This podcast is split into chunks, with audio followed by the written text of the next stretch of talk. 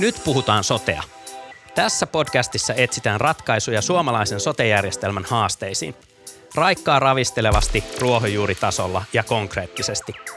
Tämä on Mehiläisen Suomi-sote-podcast ja minä olen Lasse Männistö. Tervetuloa kuuntelemaan Suomi Sote-podcastin seuraava jaksoa ja nyt on vieraana ensimmäisen kerran sotealan ulkopuolelta tuleva vieras. Studiossa on kirjailija, kolumnisti ja johtamisen professori, jota brittiläinen Times-lehti on tituleerannut tulevaisuuden tähdeksi ja Thinkers 50-sivusto on listannut hänet ainoana suomalaisena tulevaisuuden bisnesajattelijoiden joukkoon. Tervetuloa Alfred. Mukava olla täällä. Sä toimit innovaation, designin ja johtamisen professorina Tanskan Syddansk universiteetin teknisessä tiedekunnassa. Ja mä mm-hmm. ajattelin, että nyt me katsotaan näiden sun professuurin aihealueiden kautta vähän tätä sote-maailmaa, mm, jos se sopii. Eli puhutaan vähän johtajuudesta, se on sun leipälaji, ja sitten siitä tässä sote-kontekstissa. Mm-hmm.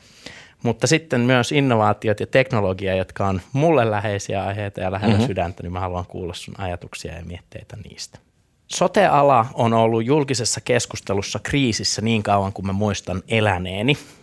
Työntekijöistä on pulaa, rahasta on pulaa, kustannukset kasvaa, tietojärjestelmät ei kun sotke asioita, ei ainakaan niitä ratkaise ja kansalaiset ei pääse hoitoon. Ö, tuntuu, että et, et me ollaan koko ajan niin ongelmien kierteessä ja löydetään vikoja. Miksi terveydenhuollossa tuntuu koko ajan olevan tällainen niin negatiivinen kierre? Mä en, mä en usko, että sen oikeastaan sotesta kiinni, siis jos sotea ymmärretään tässä niin kuin isona projektina. En minä ainakaan tunne ainottakaan terveydenhuoltojärjestelmää tai, tai siihen verrattavaa, jossa ei nämä samat keskustelut käytäisi.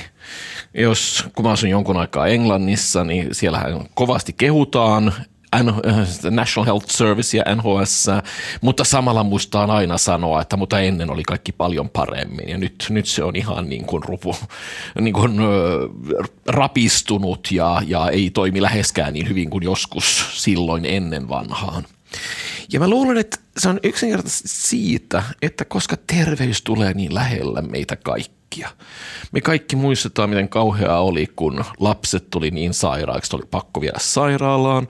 Me pystytään kaikki niin eläytymään siihen, että miten hirvittävää on niin jonottaa, kun on paha olla ja on kipu. Ja, ja onhan se helppoa niin kuin samaistua muun muassa niin kuin siihen vanhaan mummoon, joka ei saa tarpeeksi hoivaa. Että kyllä se on ymmärrettävä. Me, me luodaan tämmöisiä tarinoita. Kysehän ehkä tässä on ennen kaikkea siitä, että mitä me kuvitellaan, että joku sote-uudistus on.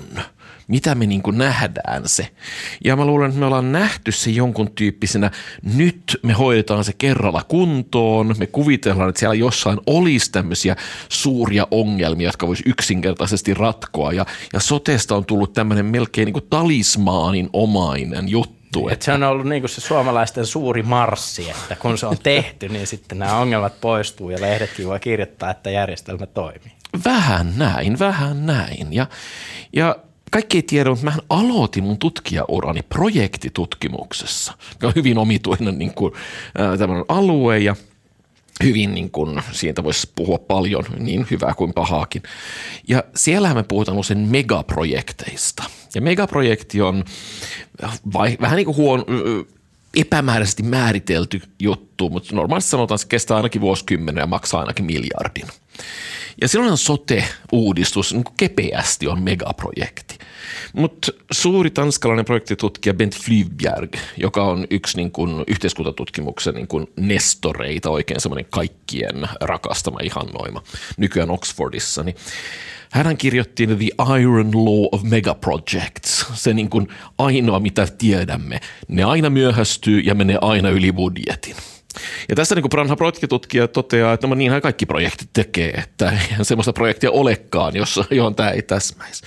Mutta mä luulen, että me kuviteltiin, että tämän kerran sote-uudistus, tämä niin kuin hieno, tärkeä, miltei pyhä asia, niin nyt me vihdoinkin pystyisi hoitamaan se paremmin kuin kaikki ne muut asiat, jotka me ryssittiin niin kuin aikojen saatossa.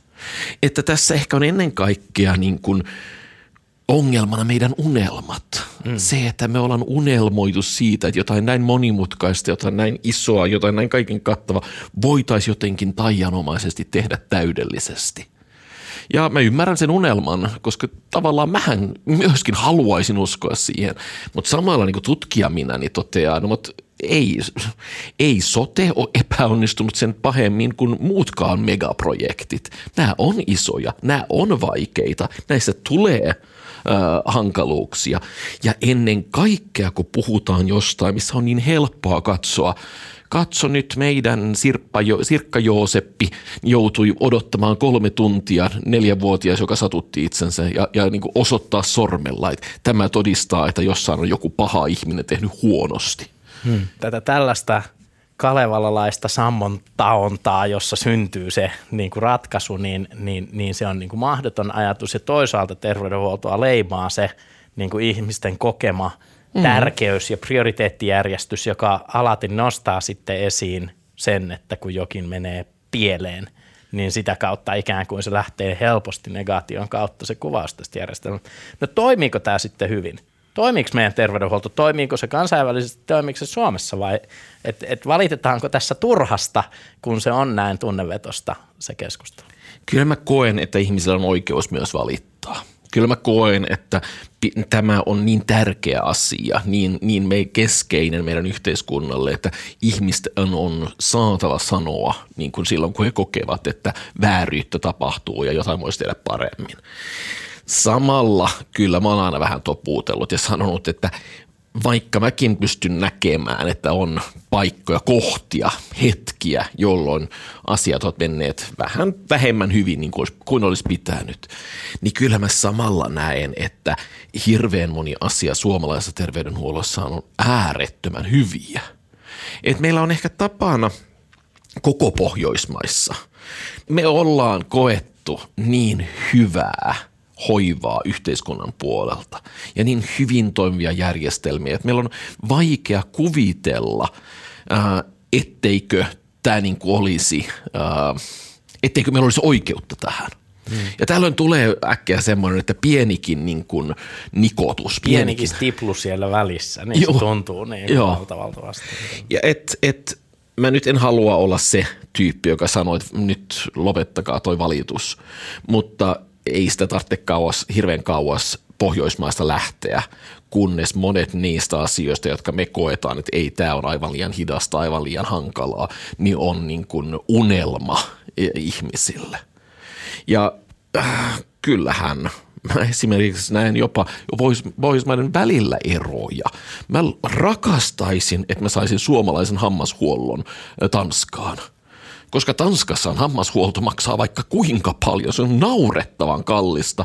Se saa niin kuin paikall, siis täkäläiset niin kuin, äh, private-puolen äh, hammashuollon näyttämään tosi halvoilta. Tämä, ja Tanskasta katsottuna Suomihan on eesti, äh, mitä tulee just hammashuoltoon. Ja samalla tietenkin Suomessakin valitetaan, että hammashuolto ei ole tarpeeksi hyvää ja, ja kovin huonoa. Että kyllä mä luulen, että se kokonaisvaltainen ymmärrys on jotenkin jäänyt tästä keskustelusta pois. Johtaminen ja johtajuus on sun mm-hmm. leipälajeja ja mennään seuraavaksi vähän tähän teemaan, joka on todella, todella mielenkiintoinen tässä sote-sektorin kontekstissa. Onko hyvä johtaminen kaikkialla samanlaista ja onko se niin organisaatiosta riippumatonta? Mä luulen, että kaikessa hyvässä johtajuudessa on jotain samankaltaisuuksia. On osioita, jotka ovat samoja, riippumatta, että mikä on kysy- kyseessä, mikä organisaatio, mikä konteksti, mikä ala. Et harvemmin niin kuin se, että johtaja kuuntelee alaisiaan on huono asia. Se niin kuin olisi hyvin vaikea edes vaikka mä olen aika mielikuvituksellinen henkilö, niin vaikea niin kuvitella edes sellaista kontekstia tai skenaariota. Samalla niin on tiedostettava, että kyllä johtajuus on hyvin erilaista eri tilanteissa. Ja etenkin nyt jos katsotaan jotain niin monimutkaista kuin sote, niin kyllähän siellä luonnollisesti on tilanteita ja kontekstuaalisia asioita, jotka tarkoittaa, että johtaminen täällä on oma omituinen otuksensa. Mutta ei pitäisi ehkä jäädä kiinni semmoiseen, että joo, koska tämä on niin eriskummallista ja erityistä, niin ainoastaan ne, joilla on kokemusta tästä, voivat niin kuin menestyä täällä. Kyllä kokemus on mulle sen kertonut, että kyllä hyvä johtaja normaalisti pystyy ottamaan haltuunsa kontekstin kuin kontekstin. Ja huono johtaja, vaikka sillä olisi kuin paljon kokemusta, voi kämmätä kontekstissa missä kontekstissa. Et, äh, on asioita, jotka kaikkien johtajien pitäisi niin kuin, riippumatta kontekstista, riippumatta alasta, pitäisi niin kuin, sisäistää.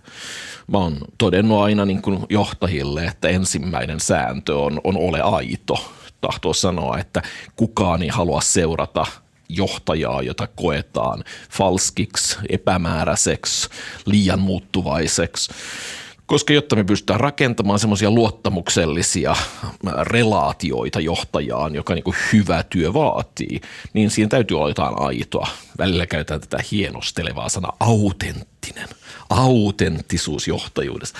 Mä oon vaan sanonut aito, tai, tai niin kuin, jos, jos sä rehellisesti et niin kuin ihmisläheinen ihminen, älä nyt yritä olla joku semmoinen bum hali hali tyyppi, koska ihmiset tulee tajumaan, että tämä on vaan fuulaa, että tästä ei tule mitään. Että tämmöiset teemat – niin eihän ne eroa, johdat sä sitten Suomen Pankkia, jotain sotepiiriä tai, tai koko Yhdysvaltoja.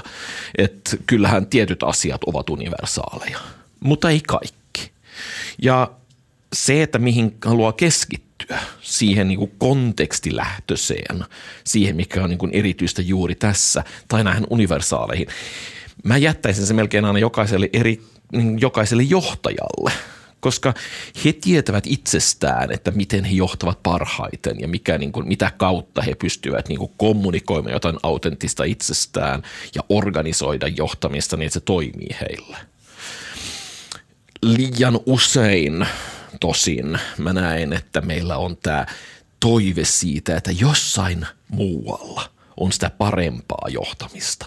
Jossain siellä, niin kuin, ja sitten me voidaan oppia juuri tästä. Tämähän on se syy, minkä takia niin kuin, ähm, urheiluvalmentajat niin usein saa olla johtajuusguruja, koska me jotenkin halutaan, että niin, jos me voitaisiin johtaa niin kuin Manchester Unitedin äh, valmentajat, niin sitten kaikki olisi parempaa.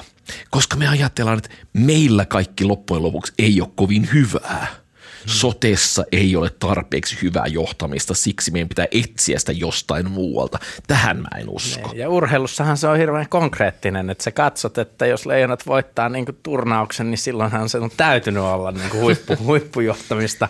No ei ehkä tosiasiassa aina, aina niin kuin näin. Mä oon aina, mä oon aina miettinyt, että miltä se oikeasti niin kuin olisi, että, että voisiko joku yritysjohtaja sanoa, me voitettiin tämä vuosi. Me ollaan niin kuin, mä oon paras jätehallinnon yritys koko koko meidän niin kuin piirissä. Eihän se toimi niin. Me, me, ei me voida mitata samalla tavalla kuin urheilussa tai edes kuin taiteessa, vaan, vaan se täytyy niin kuin lähteä muusta. Niin. Ja terveydenhuolto, jos jokin ei ole projekteja eikä se ole niin kuin tilikausia, vaan se on niin kuin jatkuvaa palveluntuotantoa, jossa joka ikinen päivä on uusi mahdollisuus – onnistua tai epäonnistua. Juuri näin. Eli, eli, eli luonteeltaan tietyllä olla tällainen projektiluonteisuus mun mielestä tähän sopii hu, niin kuin huomattavan huonosti, tai mm. tällainen urheiluturnaus maisuus. Hei, mielenkiintoista sä nostat esiin tämän niin kuin kontekstispesifin johtamisen versus sitten yleiset mm. äh, ikään kuin äh, osaamisalueet. Ja täällä terveydenhuollossahan niin kuin leimallista on se, että lähes kaikki johtajat tällä alalla ovat tämän alan asiantuntijoita ja usein mm-hmm. sanotaankin, että sote-asiantuntijat ovat ainoita, jotka tällä alalla voivat niitä mm-hmm. ratkaisuja koskaan löytää tai asioita johtaa. Eli, eli, eli niin sanotusti leimallisesti johtajuus nojaa lääkäreihin, nojaa hoitajiin mm-hmm. ja, ja, ja heillä tietysti se lähtökohta tähän niin kuin johtajatyöhön tai rooliin on hyvin vahvasti sen kontekstin mm. terveydenhuolto, heidän oma niin kuin kliininen työ ja se, se ihmisten hoitaminen, pelastaminen, mm. terveydenhuolto, mm. josta se kumpuaa. Näetkö tässä jotain niin kuin ikään kuin uhkia tai mahdollisuuksia tai positiivisia ja negatiivisia puolia kun ajatellaan, että koko toimialalla ylivoimainen mm-hmm. valtaosa niin kuin johtajuudesta nojaa mm-hmm. sitten hyvin vahvasti tähän kontekstiin ja sellaiseen profesioperusteiseen. Periaatteessa niin mä en halua olla se, joka niin kuin toteaa, että osaaminen olisi huono asia. Kyllä osaaminen tapaa olla hyvä asia ja etenkin kun tulee kliiniseen terveydenhuoltoon, jossa minä esimerkiksi en tiedä, että missä vaiheessa jokin niin kuin säästö esimerkiksi on aidosti uhka. Niin tässä määrin niin mä ymmärrän erinomaisen hyvin, minkä takia professiot ovat jyllänneet. Ja, ja mä näen tämän ihan hyvänä asiana. Mutta tästä tulee niin kuin kaksi mutta oikeastaan. Yksihän on se, että vaikka tietenkin ennen kaikkea lääkärit tapaa niin kärsiä tästä, erinomainen anestesiologi ei aina tiedä, miten geriatrista hoitoa tehdään parhaiten. Se on nyt vaan totuus. Tämä ei tarkoita, että se geri, tämä anestesiologi on huono työssään, päinvastoin hän voi olla maailman paras anestesiologi, mutta anestesiologia ja geriatria ovat kaksi erikoisalaa ja niissä on aika suuria eroja. Ja vaikka todennäköisesti tämä loistava anestesiologi tietää enemmän geriatriasta kuin esimerkiksi minä – niin se ei silti tarkoita, että hän automaattisesti on se kaikkein paras johtamaan sitä. Tämä on se yksi asia, että meidän täytyisi myös niin kuin nähdä, että kliininen osaaminen ei ole universaali, vaan se, että sä oot ollut ylilääkäri, tarkoittaa, että sä tiedät kaiken lääketieteestä. Ja ne parhaat lääketieteen erikoisasiantuntijoiden kanssa mä oon tehnyt töitä, niin on hyvin avoimia tämän kanssa – toteaa, että ei hitto, että mä tarvitsen niin ympärillä ihmisiä, jotka osaa nämä erikoisalat, koska en minä tiedä tästä, tosta tai tosta oikeastaan niin kuin läheskään tarpeeksi. Että se on se yksi asia.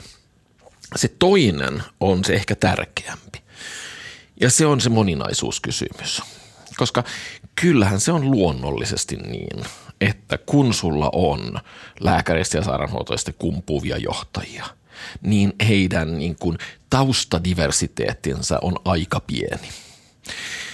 Moninaisuus on tärkeä monesta syystä ja moninaisuus usein mielletään semmoiseksi aika niin kuin yksinkertaiseksi, pitäisi olla monenvärisiä ihmisiä tai pitäisi olla 50-50 tai 50-60 miehiä ja naisia.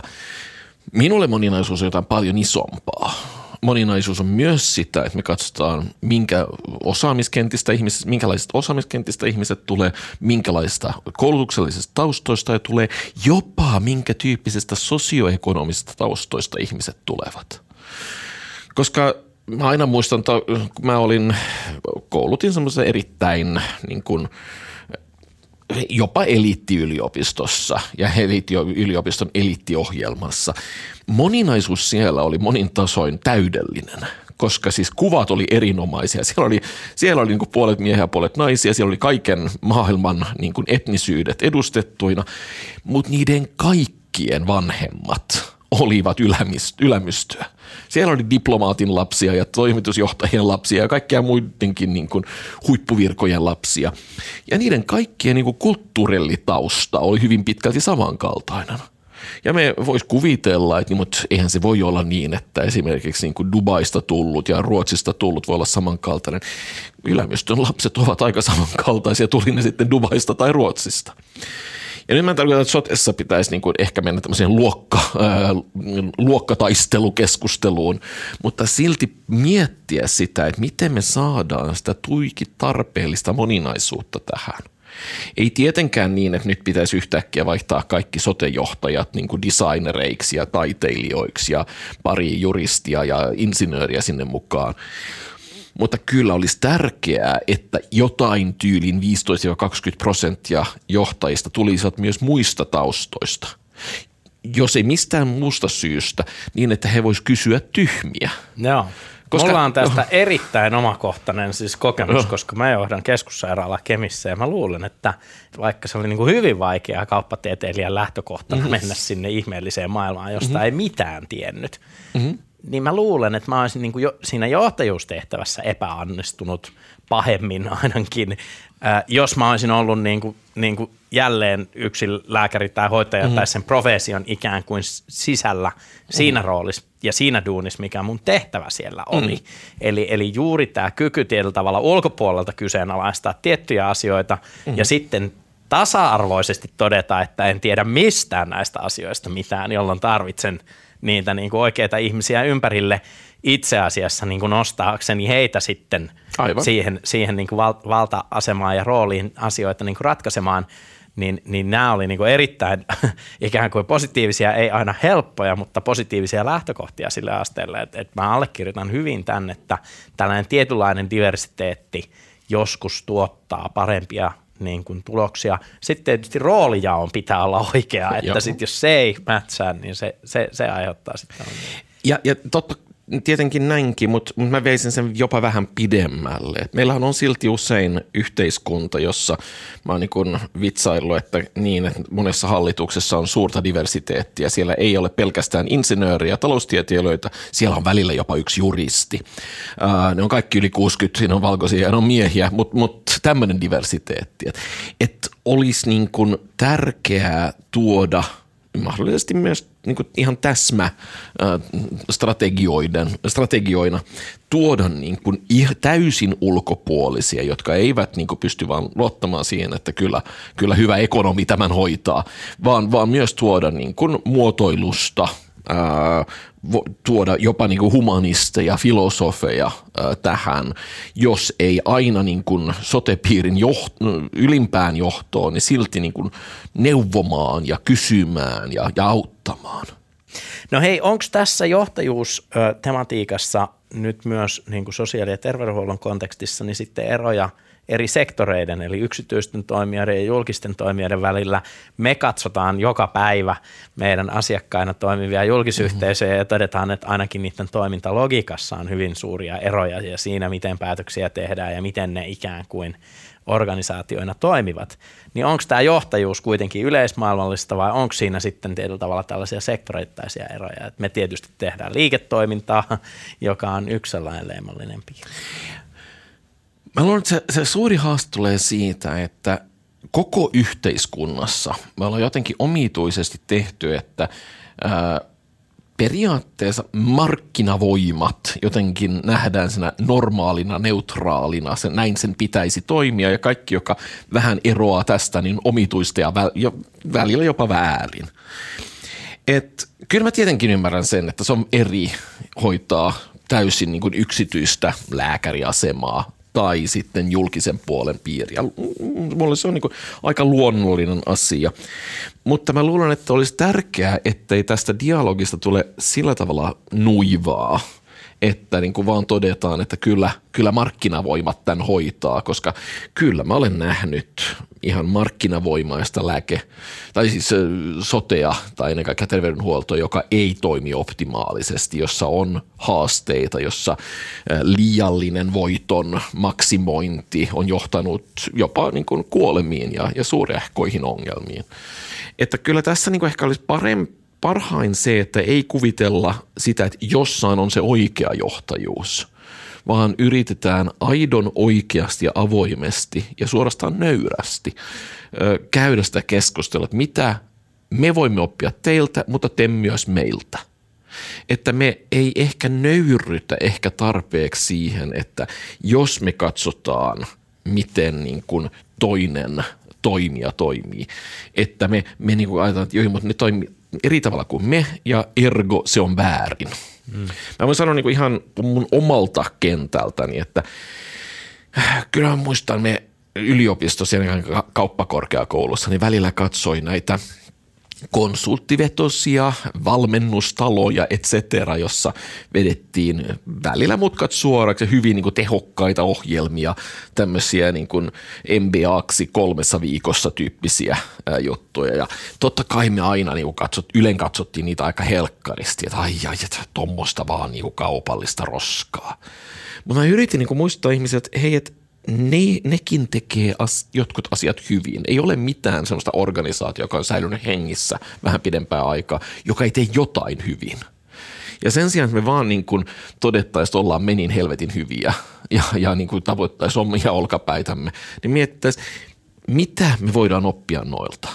Me, voimme tiedetään erinomaisen hyvin, mitä me kuvitellaan, me tehdään paremmin, mutta mitä me voidaan oppia tuolta. Ja tässä mä niin katson, että onko, tekeekö julkisessa, onko julkisessa sektorissa johtajuusongelmia. No totta helkkarissa on, koska kaikkialla on.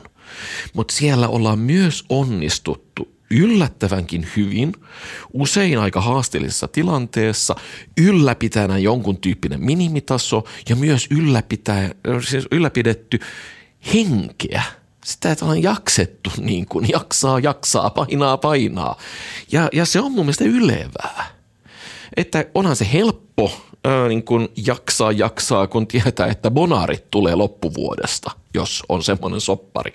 Mutta se, että miten he moni niin kuin julkisen sektorin johtaja on pystynyt luomaan semmoinen kulttuuri, että hei hitto, että rahat on loppu, ää, kaikki on niin kuin ihan, ihan niin kuin viimeisillä metreillä ja, ja niin kuin viimeisillä voimilla tekee tätä töitä, mutta silti jaksaa tulla joka päivä töihin. Että onhan siinä, siinäkin jotain opittavaa. Tämä on todella hyvä niin kuin havainto ja kyllähän ne ihmiset, jotka julkisen sektorin johtajina kykenee läpiviemään muutosta tai toteuttamaan mm. sitä johtajuutta, niin, niin he on todella, todella hyviä, koska, koska mm. on rajallisempi keinovalikoima ja, ja työkalupakki käytössä. Ihan vaan niin omakohtainen kokemus tässä, että mä johdan nyt yksikköä, jossa on tutkijoita ja sitten täyspäiväisiä opettajia. Ja yliopisto on siitä omituinen, että koko se järjestelmähän oikeastaan rakentuvan tutkijan uran ympärille. Kaikki, kaikki on se, että saako julkaisuja, saako niin se seuraavan tason, pääseekö proffaksi? Nämä on ne, ne kysymykset. Ja sitten mulla on yli puolet mun alaisistani, niin mulla ei ole mitään keinoja. Tahtoo sanoa, mä en voi, äh, mulla ei ole insentiivi mahdollisuutta, koska siinä on niin kuin Tanskassa ennen kaikkea äh, AY-liike on vienyt sen multa.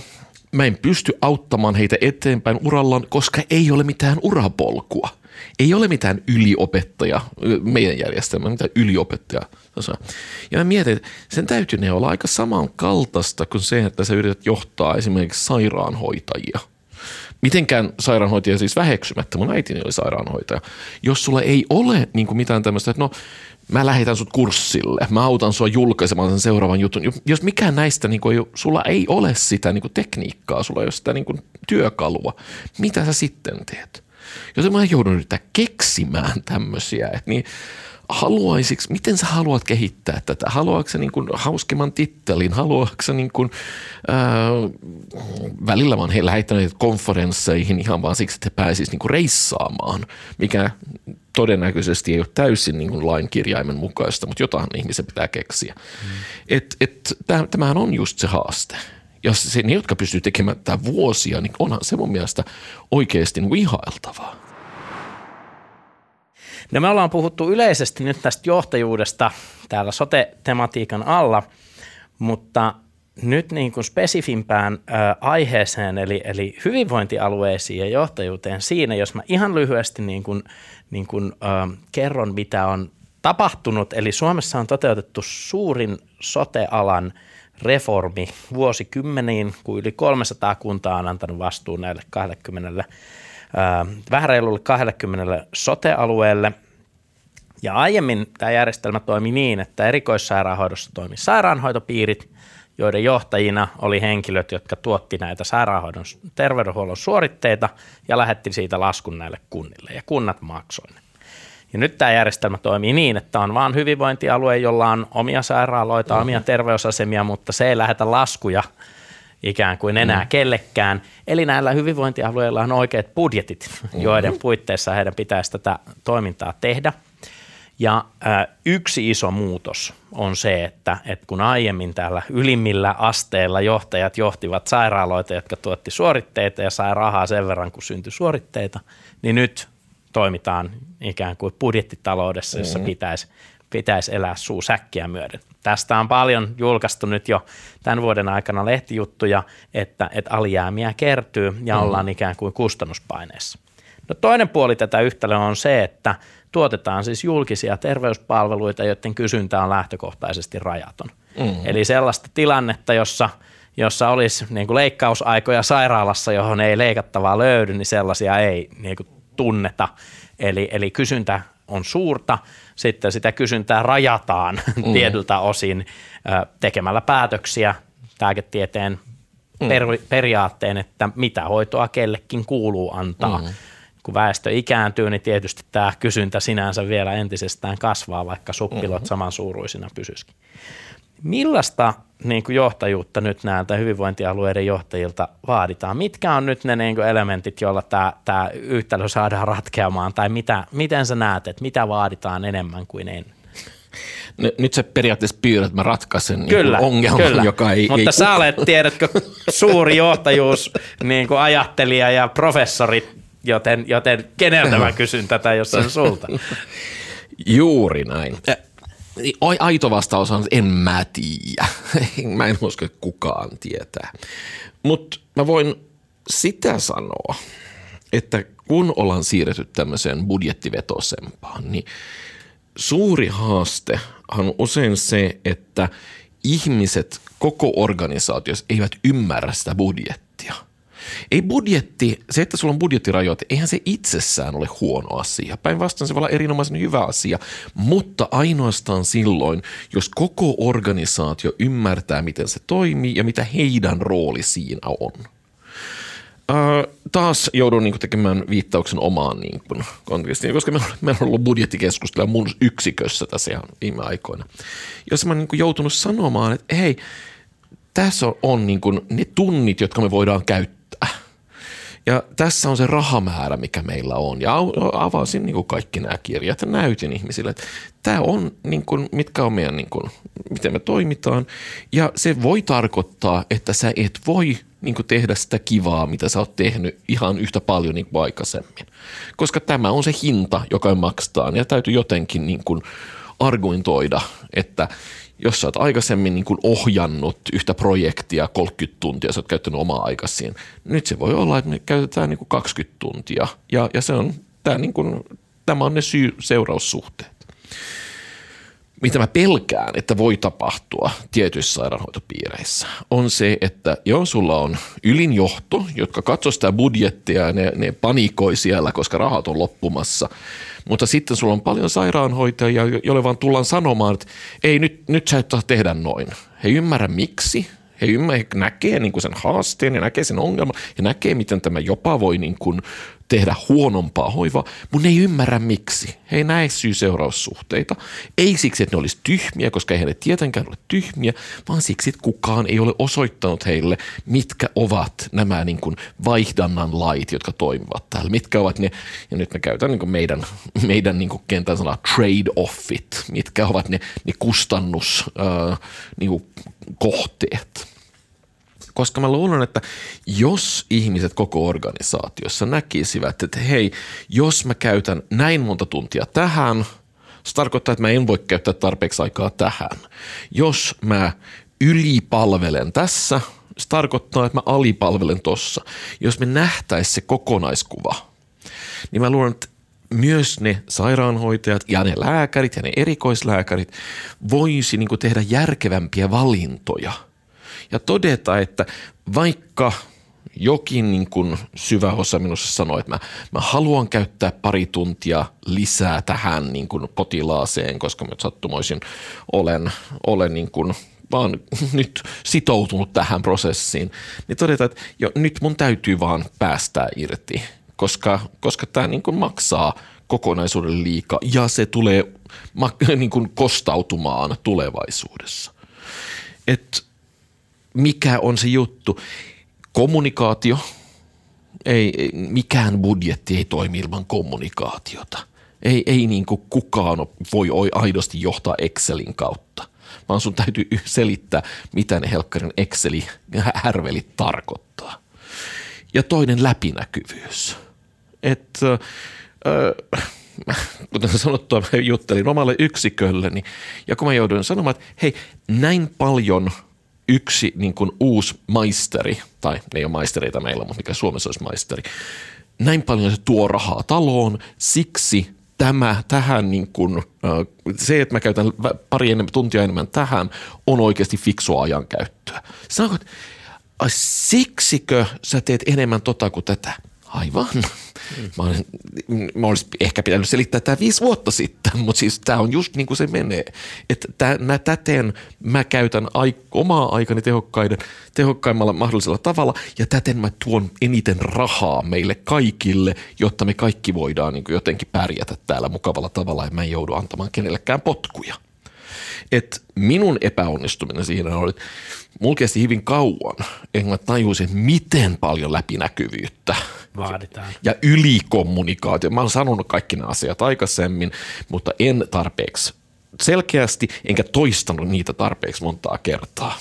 Hei Alf, tämä on täydellinen vastaus. Mä pelkäsin, että sun vastaus on jotain sellaista ylevää johtajuuspuhetta, josta mä en ymmärrä, koska mä olen tällainen yksinkertainen tota, tota, ää, henkilö näissä johtajuuskysymyksissä, mutta tämä on niin kuin ihanaa, koska it totally makes sense. Ja se, että ihmiset saadaan niin kuin ikään kuin ymmärtämään se konteksti, miksi jotain tapahtuu, ja heidät saadaan osallistettua siihen, että voidaan nähdä, miten asiat tapahtuvat, mm. niin sehän luo jo itsessään sitoutumista. Ja mä uskon, että tässä on suuri haaste hyvinvointialueilla, mm. jotka on massiivisen – isoja organisaatioita, jotka on vieläpä synnytetty tässä ihan vasta hiljan.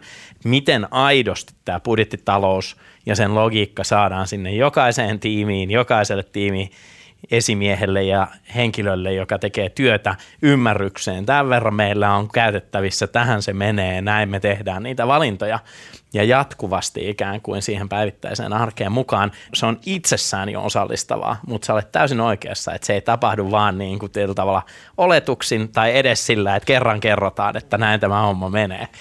Mutta siinä on myös niin kuin tietenkin vaikeutensa. Yksi mun tuttu lääkäri, me käytiin kerran ja pienellä määrällä alkoholia oli osansa asiassa, niin käytiin tämä keskustelua, että missä vaiheessa – sä toteat, että joku potilas että ei kannata enää yrittää. Tahtoo sanoa, että miten sä teet sen päätöksen. Mua, mua kiehtoo tämä suunnattomasti ja mun hyvä ystäväni, ei, koska se on hänen, osa hänen elämäänsä, niin hän ei tietenkään noin, noin vaan pysty sanomaan, että se tehdään tällä.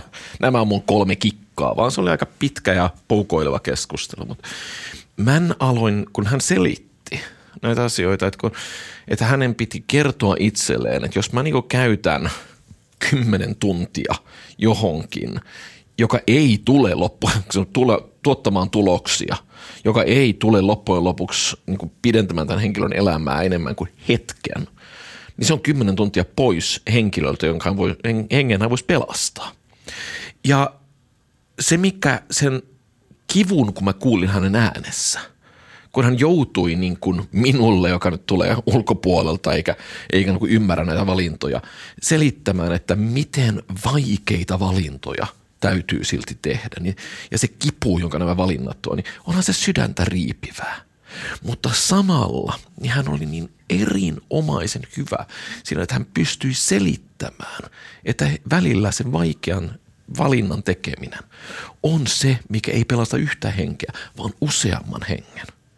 Ja se, että me niin kuin ulkopuolelta tulevat ymmärrettäisiin, että miten kova työ tässä on takana ja miten kova niin kuin sekä tunnetyö, emotionaalinen työ ja älyllinen työ tässä on. Niin mä luulen, että silloin me ehkä ei niin valitettaisi yhtä paljon siitä, että no, nyt mä joudun niin jonottamaan kaksi tuntia, koska mulla oli niin sormessa pipi. Jos me ymmärrettäisiin, miten suurten asioiden kanssa tässä silti painitaan. No sitten mennään meidän viimeiseen teemaan, joka liittyy sun toiseen leipälajiin, innovaatioihin mm. ja, ja, ja teknologiaan.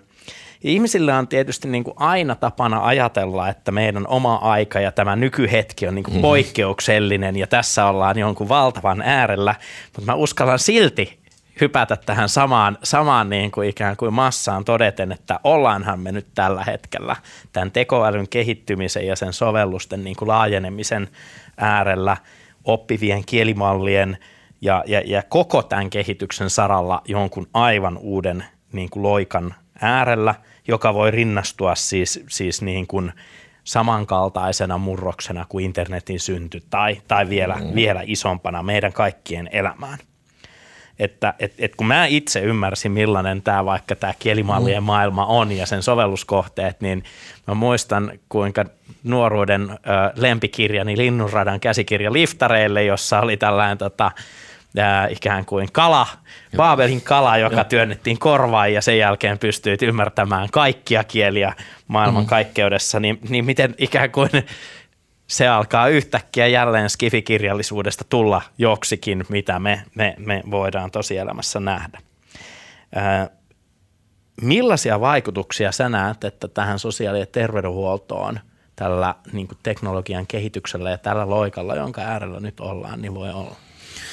Kyllähän tässä voi, tulee olemaan jännää katsoa, miten tämä seuraavat vuodet niin kuin tuo uusia ratkaisuja. Ja olemme, itse mä on varovainen evankelista. Tahto sanoa, että mä yritän, että en olisi lii, menisi liian tähän hypetykseen kiinni, koska mä näen myös haasteet, mitä tulee esimerkiksi tekoälyyn. Mutta äh, mulla on kaksi tarinaa, jotka mä haluan kertoa.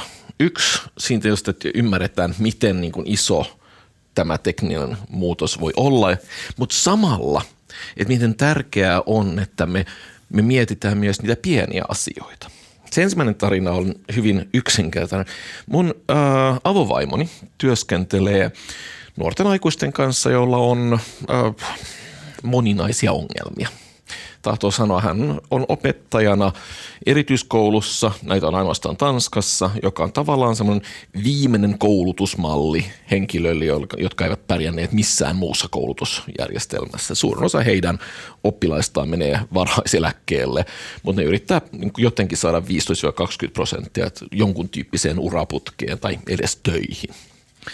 Mikä tarkoittaa, että aika usein kun mä tulen kotiin, niin siellä on joku mulle aikaisemmin tuntematon nuori ihminen kotona, koska hän tuo niitä aika usein kotiin, että, koska osa hänen työtehtävästään on opettaa tämmöisiä yksinkertaisia asioita, kuten miten katetaan pöytä ihan oikeasti. Ja siellä oli yksi henkilö kotona, kun mä tulin yhtenä päivänä ja esitel, monta esiteltiin ja Mette sitten nopeasti totesi, että no, hänellä on nämä seuraavat diagnoosit. Siinä oli skitsofrenia ja ADS mukana. Ja kuten mä tapasin, tapaan tehdä, niin mä juttelin vähän hänen kanssaan ja hyvin nopeasti hän piiloutui puhelimensa taakse, alkoi kännykkäänsä hiplata ja näin. Ja mulla on teinilapsia, että tämä on mun mielestä normaali reaktio. Melkein aina kun mä tulen puhumaan heidän kanssa, niin kännykkä nousee esiin jossain vaiheessa. Mutta sitten yhtäkkiä hän, hän niin kääntää kännykän osoittaa mulle – mitä hän oli tehnyt, oli, että hän on henkilökohtaisesti treenannut chat-GPTn, että hän on oma GPT siinä, jonka hän on treenannut, että se kääntää hänen neurodivergentin tapa saa kommunikoida, mitä hän kutsuu norm speakiksi, normaalien puhe – että hän käytti chat-GPtä, jotta hän pystyisi selittämään oman itsensä tavalla, jonka minä ymmärtäisin. Hän ajatteli, ei toi silti tajua, jos mä selitän niin kuin mä selittäisin. Mä tartten, joka, joka pystyy kääntämään näille normeille tämän jutun. Ja meillä oli loistava keskustelu, koska, koska me sitten tehtiin tämä tavallaan tämän, tämän niin chat GPTn kautta ja molemmat mun mielestä niin hyödyttiin siitä. Että kyllähän näitä yllättäviä ratkaisuja tulee esiintymään hirveän paljon.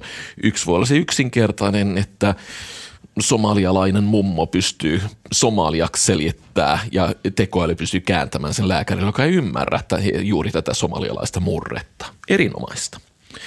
Mutta samalla täytyy muistaa, että vaikka tulee tämmöisiä niin jänniä juttuja, niin – usein ne hankaluudet terveydenhuollon organisaatioissa ja ne ongelmat on silti paljon yksinkertaisempia.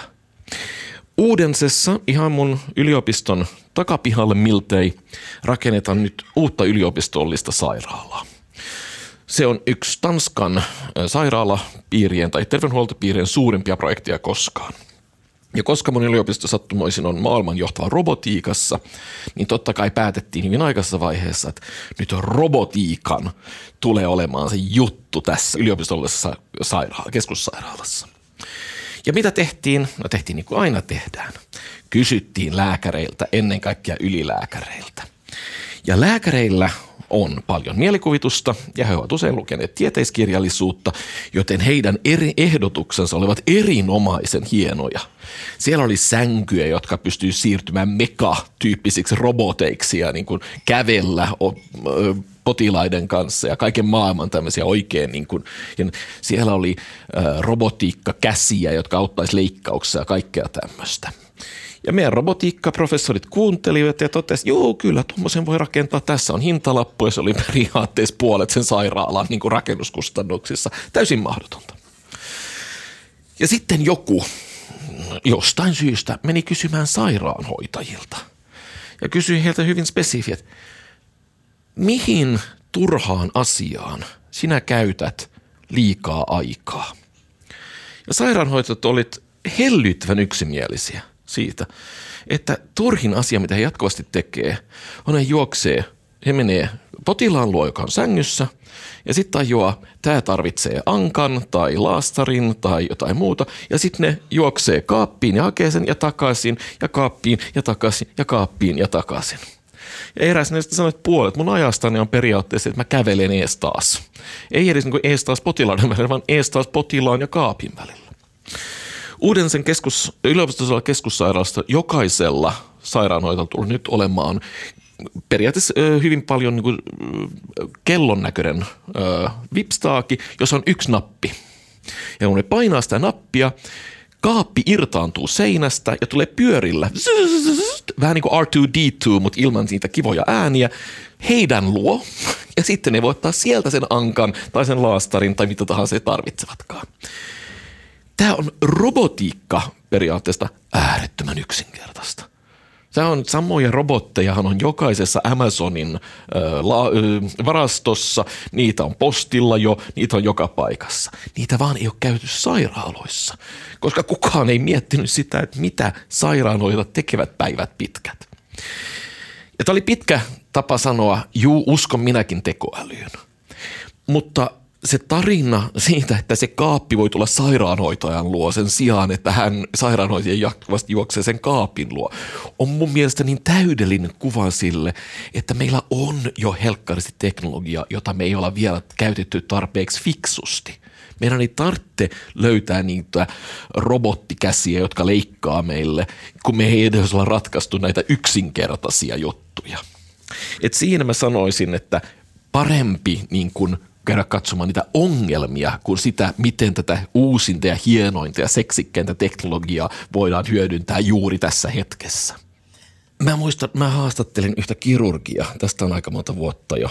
Ja kun mä kys, puhuin, olin puhunut moninaisuudesta Uh, ja mä olin puhunut siitä, että moninaisuus ei ole vaan, kuten mä sanoin tässä aikaisemminkin, etnisyyttä ja sukupuolta ja näin. Niin hän, san, hän tuli kertomaan jälkeenpäin, niin heillä oli ollut semmoinen suuri keskustelu siitä, että mis, miten heillä on niin usein leikkauksissa läheltä piti tilanteita koska heillä oli liikaa niitä. He tiesi tämän. He oli katsonut, ne oli las, koska ne niin raportoidaan ja näin.